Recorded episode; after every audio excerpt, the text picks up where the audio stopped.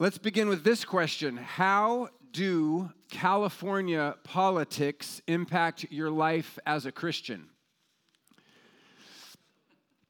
I imagine that many of you participated in an election over the last week. I imagine that some of you have strong opinions about some, at least some of the issues that were um, kind of in play in the election this last week. And depending on your opinions, your convictions, your perspectives, your, um, your perception of the correct strategy. You may be feeling relief as a result of the election. You may be feeling sadness or anger or anxiety as a result of the election. And depending on those um, feelings and how intense they are, you're um, either in need today for some encouragement or or you're just ready to celebrate. I'm not sure. There's probably a variety of responses um, around us here. But broadly speaking, what we're experiencing in California today is what Christians experienced in Philippi in the first century, and frankly, what Christians have experienced virtually everywhere throughout history, most of the world.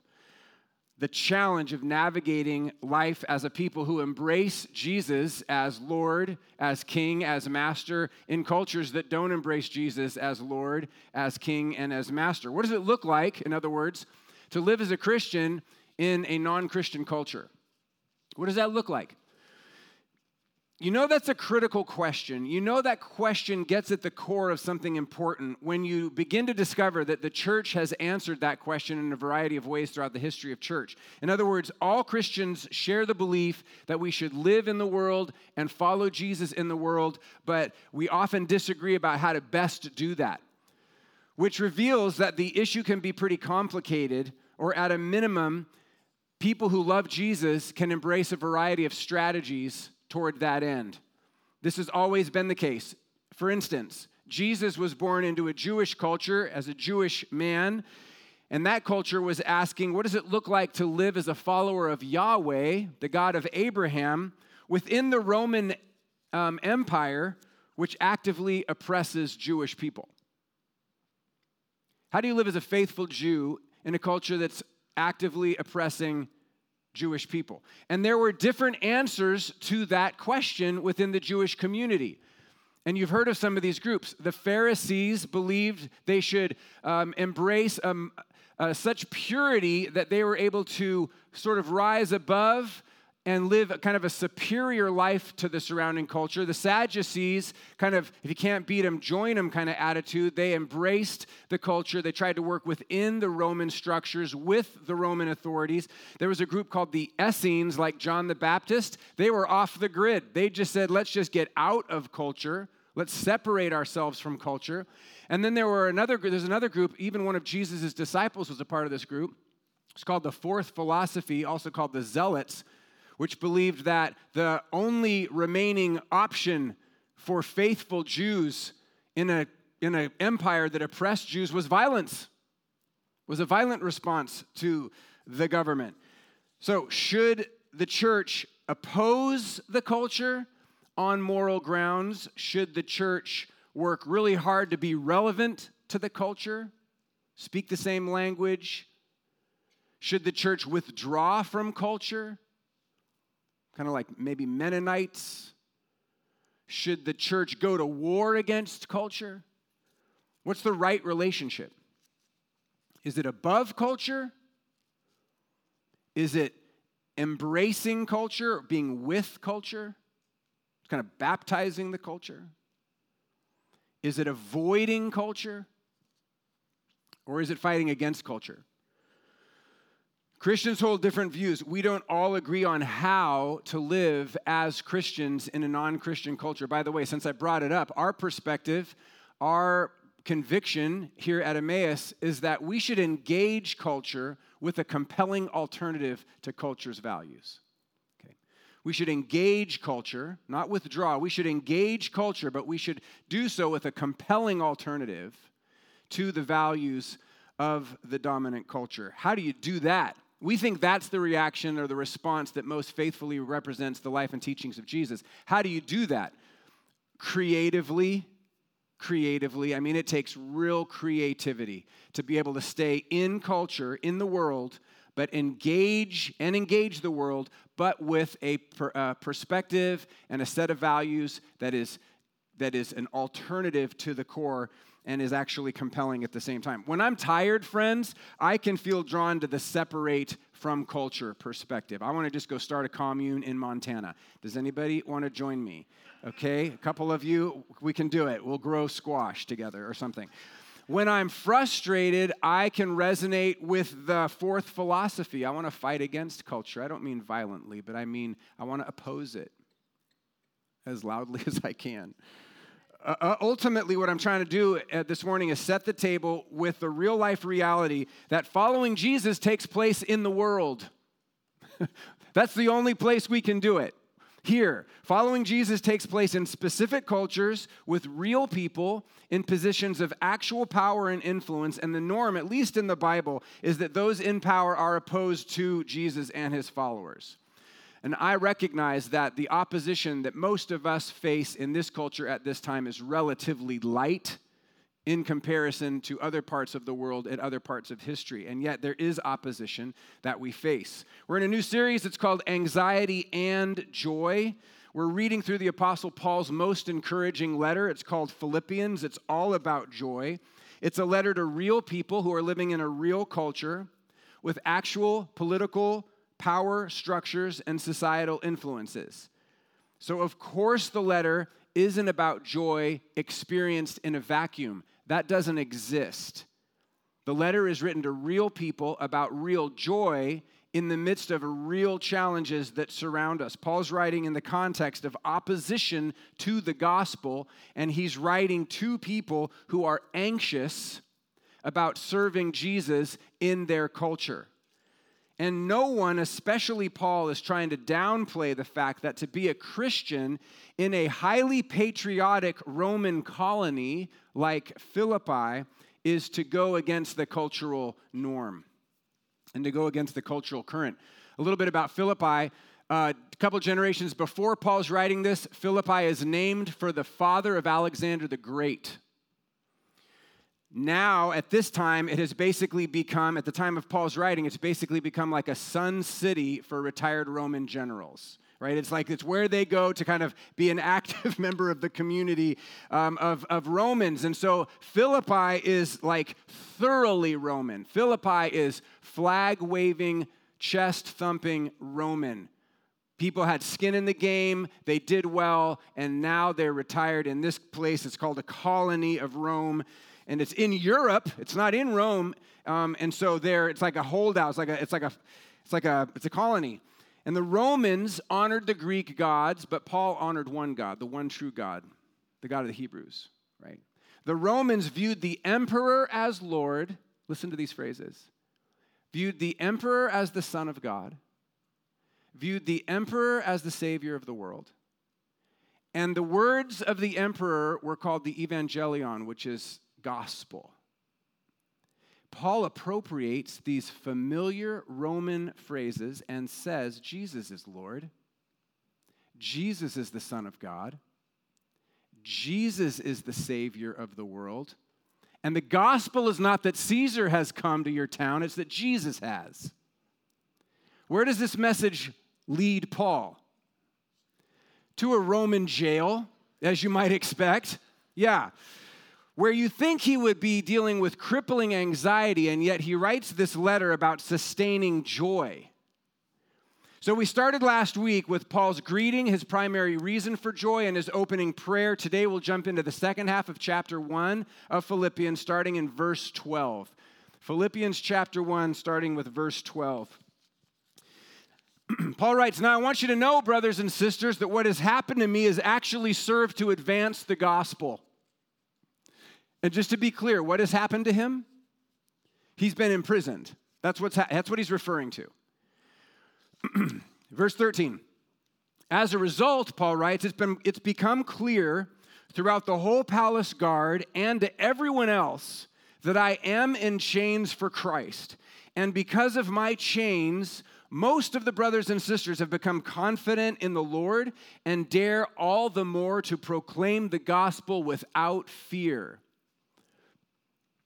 The word that jumped off the page to me last week from this section was the word most. Did you catch that?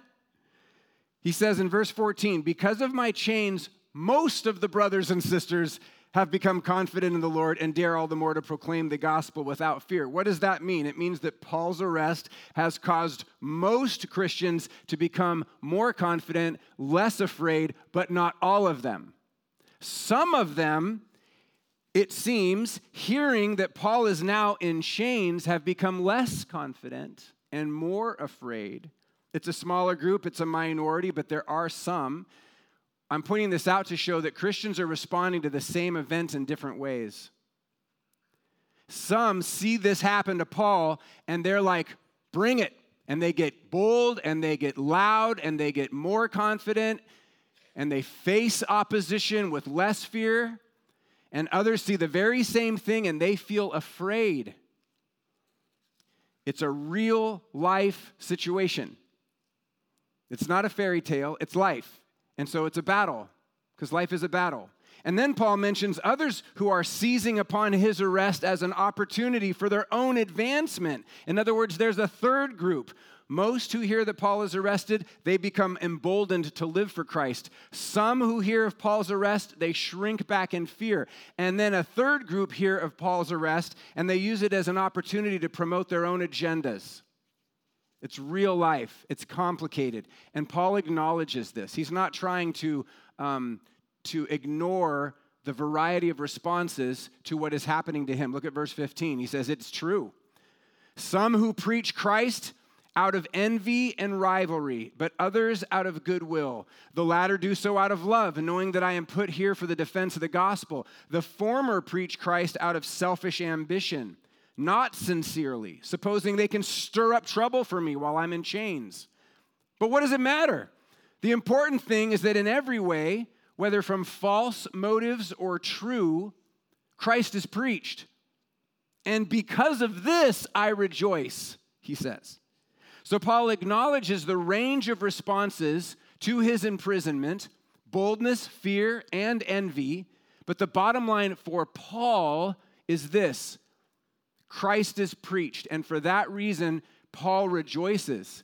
There must have been a debate among the Christians about the variety of responses to Paul's arrest. I can imagine Facebook was a mess, with the most outspoken of the bold shaming those who were a little more cautious, calling them afraid, those who were afraid saying, We're actually not afraid, we're just trying not to be killed, trying to save our lives here. And then there's the people who are preaching the gospel out of envy and rivalry against Paul, and they're just trying to stir up a mess between everybody, trying to cause the whole church to be in conflict with one another. I wonder if anyone left the church because of Paul's arrest.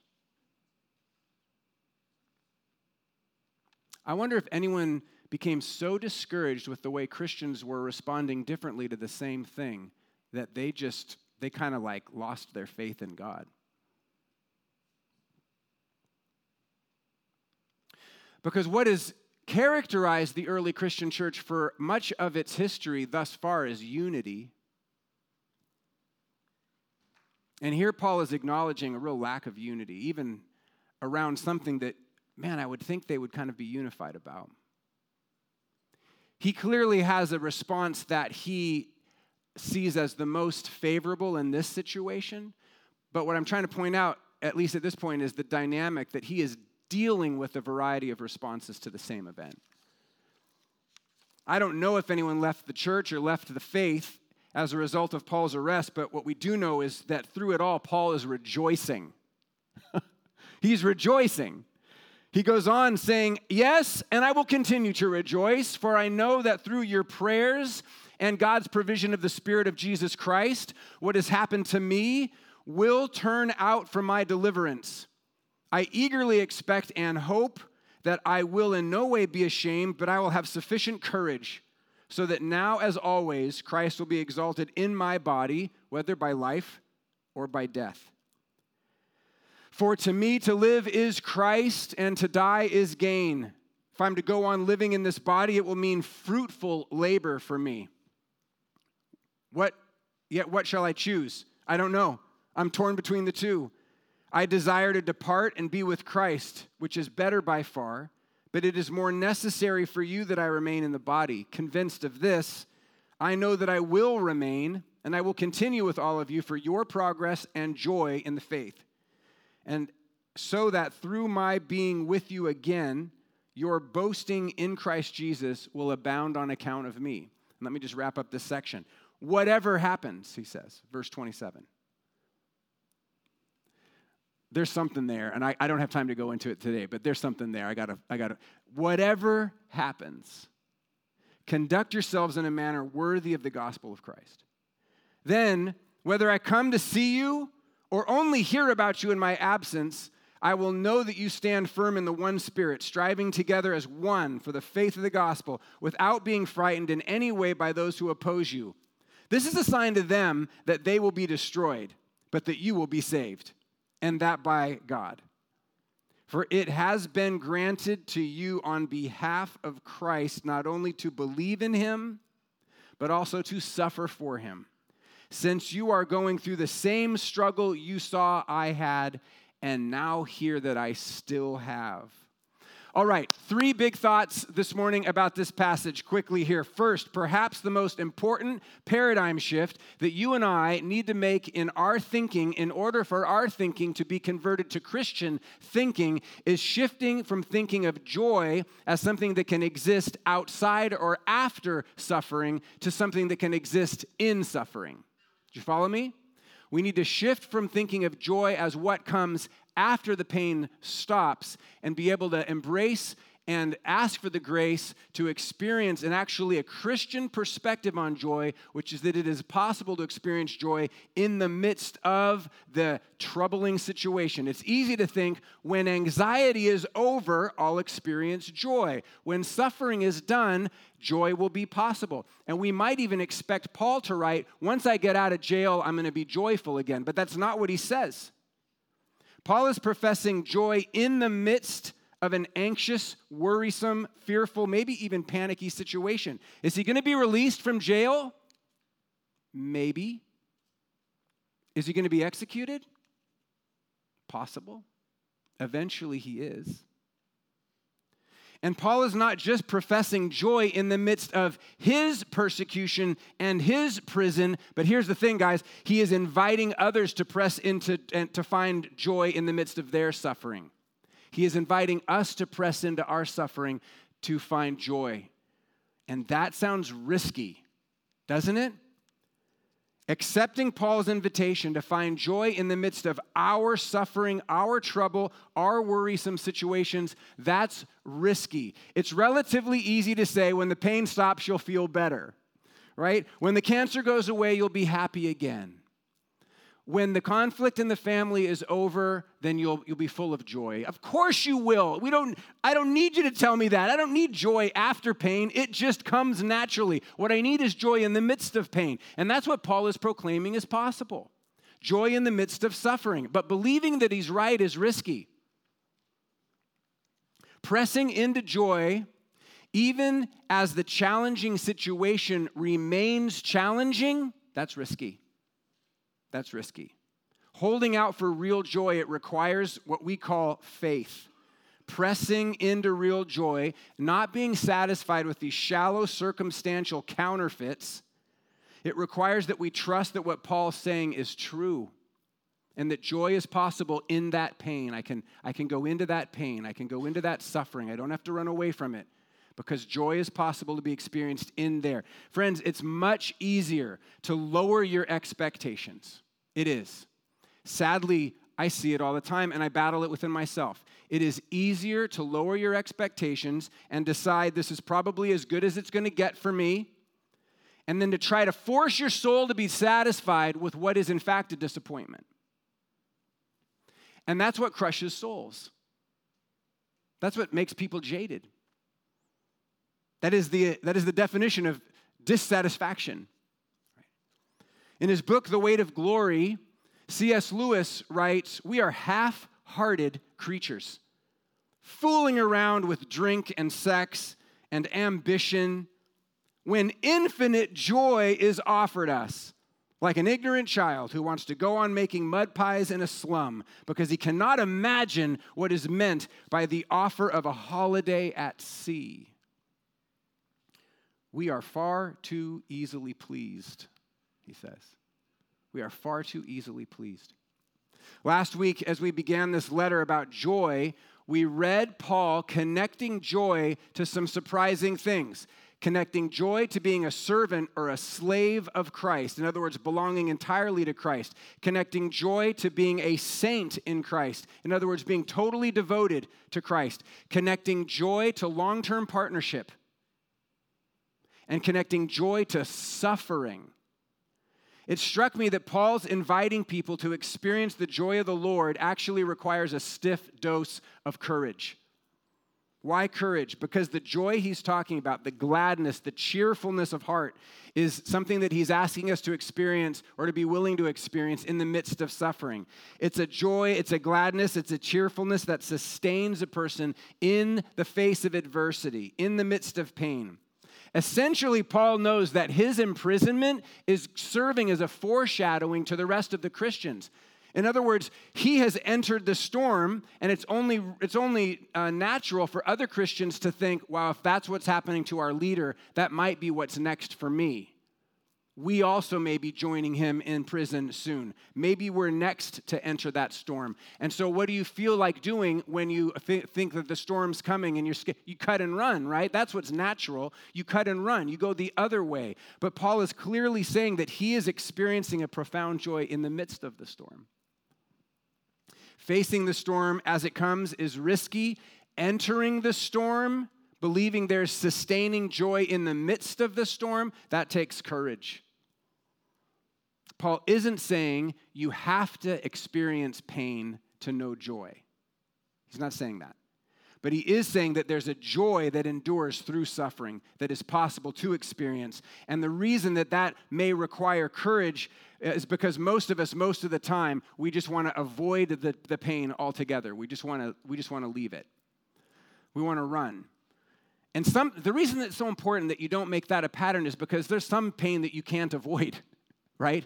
You can avoid a lot of things, but there's some things it's like, boom, here's the diagnosis. There's nothing you can do to avoid that. So you've either learned to face pain or you haven't. Whether or not you have, now's the opportunity. You can try to deny that this is the reality, this painful suffering is your reality, or you can embrace it and even do so hopefully because we're, we're being told here by the Apostle Paul that there's joy in the midst of that suffering. And it's not like some silly happiness. Paul is talking about a joy that causes a man to worship in jail at midnight. Joy that causes a man to worship in jail at midnight. I want to experience joy like that. I know that I will continue to need a joy like that. But remember this why was Paul in jail in the first place? Let's not, don't let this get so spiritual that it's like doesn't make sense to you anymore. He's in jail in the first place because he was proclaiming the gospel of Jesus in Philippi in word and in action, and he actually disrupted a culturally acceptable form of human trafficking and he freed a girl physically and spiritually from oppression. Okay, he's in jail because of the gospel he was preaching and that it affected or, or confronted an economic system that was based on an acceptable way of enslaving people. And that's just one example, but that's the original reason he was imprisoned in Philippi or after Philippi. Paul's in jail because he engaged culture with a compelling alternative to the values of that culture. He could have just ignored it, friends, right? He could have just kept on walking, but he saw the storm coming and he entered it. And then in the midst of the storm, he experiences real joy, and now he's professing that he's experiencing it. And so, those reading his letter, the Christians in Philippi and the Christians in California can either take the risk, courageously enter the storm, experience joy in the midst of the suffering, or we might just work really hard to avoid challenging situations, try to be satisfied with lesser pleasures. Like a kid playing in the mud in an alley, saying no to the offer of a holiday at sea. All right, so the first thought is in the midst. Paul is talking about a joy that takes place in the midst of suffering, not after suffering is over. Next two thoughts are, are more quick. First thought in the midst, second thought in the body. In the body. Paul is talking about a joy that takes place in the body. He writes, I eagerly expect and hope that Christ will be exalted in my body, whether by life or by death. In verse 21, he talks about the fruitful labor he will experience in his body. In verse 24, he talks about remaining in the body as being a great value to, to others. I simply want to draw our attention to the physical nature of partnership with Jesus like the bodily reality of living as a Christian. Living as a Christian in culture, it takes a body, it requires a body. It can be easy for us to think about Christian faith in spiritual terms. It's theology, it's, it's spirituality, it's convictions and knowing, but the body matters, and the body matters a lot. In all aspects of following Jesus, the body matters, including this conversation about anxiety and joy. The body matters we typically think of happiness and sadness, which are shallower, um, as physical expressions. I was in Santa Barbara on Saturday watching, not yesterday, but a week ago, watching my son play uh, football. And uh, about as entertaining as the game was this guy about 10 rows down from me who was experiencing the game physically like almost nobody I had ever seen. The joys and the sorrows of the, he was with the other team. The, the stadium at Santa Barbara City College is stadium on one side, just one. Um, seats on one side, and then there's the ocean on the other. Consequently, you're intermingled with people from your school and the other school. So this guy's with the other school, and the game's going back and forth. And I'm telling you, you didn't even have to watch the game, you just watched this guy and, and learn if what was happening he was happy about or sad about. And then it came down to the wire. Santa Barbara wins in the final four seconds. And his happiness and joy, they like escalate to agony and ecstasy. I mean, he is like, something good happens and he's moving like five or six steps and he's high fiving, he's covering massive real estate. Something bad happens and oh, he's just devastated. He's laying on the ground. It was hilarious. It's part of what's fun about watching sports is you can actually feel it in your body and then you can walk away because most people know it's just a game, right? Anxiety and joy are similar, but they're so much deeper, right? They're so much deeper. And just as anxiety is often experienced physically, like a tightened chest, sick stomach, sweaty palms, joy is experienced physically too. It's easy to imagine being physically threatened and experiencing physical anxiety, isn't it? Paul's in prison, ankles chained, wrists chained. This is happening physically this is probably evoking some sort of fight or flight response, but Paul's experiencing joy in the midst of it. I wonder if we could imagine being physically threatened, but experiencing joy in our body. Not some weird sadistic sort of happiness thing, but a deep, sustaining peace, a pervasive confidence joy that rises above the situation and the circumstance, but also is in the body in the midst of those very situations and very same circumstances. Can you imagine what joy might feel like in your body? What does joy feel like in your body?